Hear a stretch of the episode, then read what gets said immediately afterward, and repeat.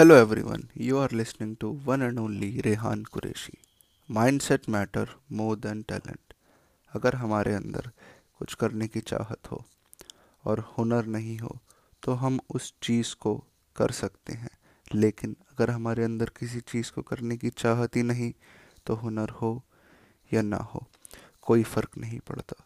The most important thing which everyone should have in their life is a proper mindset what basically is mindset? In many of you, this thing must have occurred कि आखिर ये है क्या? हिंदी में mindset का मतलब होता है मानसिकता। अब हर किसी के दिमाग में ये सवाल आ रहा होगा कि ये मानसिकता क्या चीज़ है? मैं कोई डेफिनेशन नहीं बताऊँगा। I will explain it to you in easy language think हमारे पास कैपिटल है। To start a work business etcetera हमारे पास टैलेंट है how to start a work but the main thing which is missing उस काम को करने का जज्बा। हमारे पास वो ज़िद नहीं है उस काम को करने की।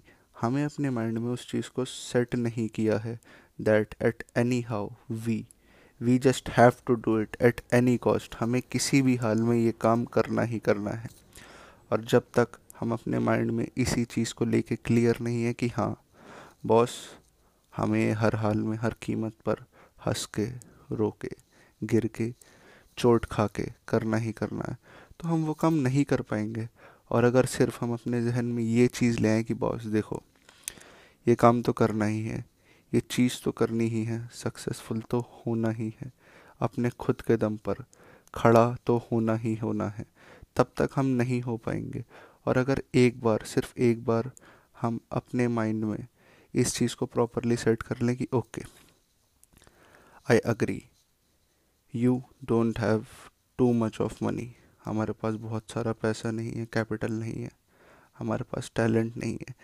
लेकिन सबसे मोस्ट इंपॉर्टेंट थिंग जो होनी चाहिए वो हमारे पास है. वो है mindset mindset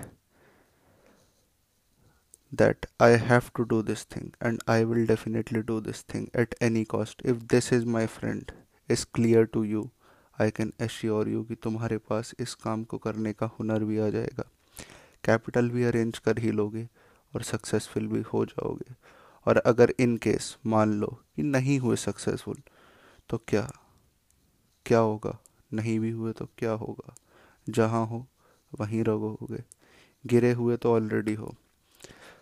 अगर सक्सेसफुल हो गए तो खड़े हो जाओगे। नहीं हुए तो वहीं पर न्यूट्रल रहोगे जहाँ पर अब तक थे अब तक हो।